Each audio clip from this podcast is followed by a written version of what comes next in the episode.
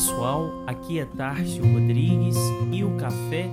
com o Espiritismo de hoje é sobre a questão 130 do livro O Consolador, onde fazem a seguinte pergunta para Emmanuel: Operários do aprendizado terrestre, como devemos encarar o texto sagrado do Lembra-te do dia de sábado para santificá-lo, quando as obrigações de serviço proporcionam para isso os domingos. Ao que o benfeitor responde: O descanso dominical deve ser sagrado pelo homem não por se tratar de um domingo, mas em virtude da necessidade de se estabelecer uma pausa semanal aos movimentos da vida física para o recolhimento espiritual da alma em si mesma no caminho das atividades terrestres. O repouso dominical substitui perfeitamente o sábado antigo,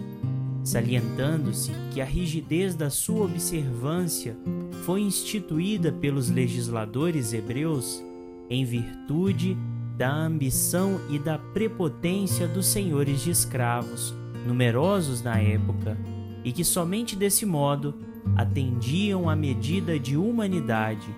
concedendo uma trégua ao esforço exaustivo que costumava aniquilar a existência de servos fracos e indefesos. O descanso semanal deve ser consagrado pelo homem às expressões de espiritualidade da sua vida,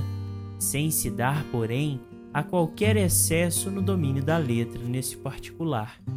Porque após a palavra de Moisés, devemos ouvir a lição do Senhor esclarecendo que o sábado foi feito para o homem e não o homem para o sábado.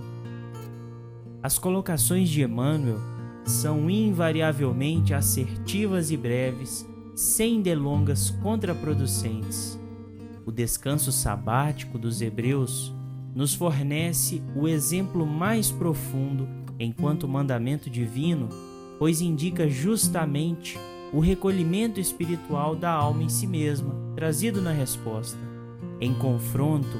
com a ambição e prepotência sem tréguas dos que impunham o trabalho exaustivo nas épocas de servidão.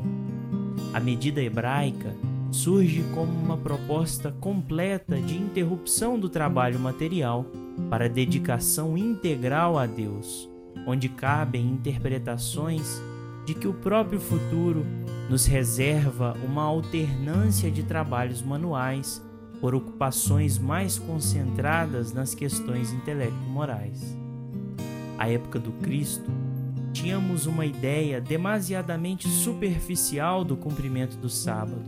e por isso Jesus emprega de contraposições como as retratadas no Evangelho de Marcos, capítulo 2, versículos 27 e 28, quando os discípulos colhem espigas nas searas em um dia de sábado e Jesus ainda cura um homem de mãos mirradas dentro da sinagoga no dia do descanso, mas quando confrontado pelos fariseus, responde de forma muito enfática que o sábado foi feito para o homem e não o homem para o sábado, e ali estava aquele que até do sábado era Senhor. A questão profunda é justamente o confronto do materialismo com a construção do homem espiritual, onde o trabalho edificante e as ocupações úteis serão o descanso da consciência. Até mesmo porque em O Livro dos Espíritos temos o capítulo sobre a lei do trabalho, onde as respostas são muito claras quanto ao limite de trabalho, como das forças, onde Deus deixa inteiramente livre o homem, como equiparam as ocupações úteis enquanto trabalho, tanto quanto as materiais. E finalizamos com a resposta da questão 682, onde relembram dessa necessidade de elevação da inteligência por parte do homem, quando se pergunta: sendo uma necessidade para todo aquele que trabalha, o repouso também não é uma lei da natureza? E os espíritos respondem: sem dúvida, o repouso serve para a reparação das forças do corpo e também é necessário para dar um pouco mais de liberdade à inteligência, a fim de que se eleve acima da matéria.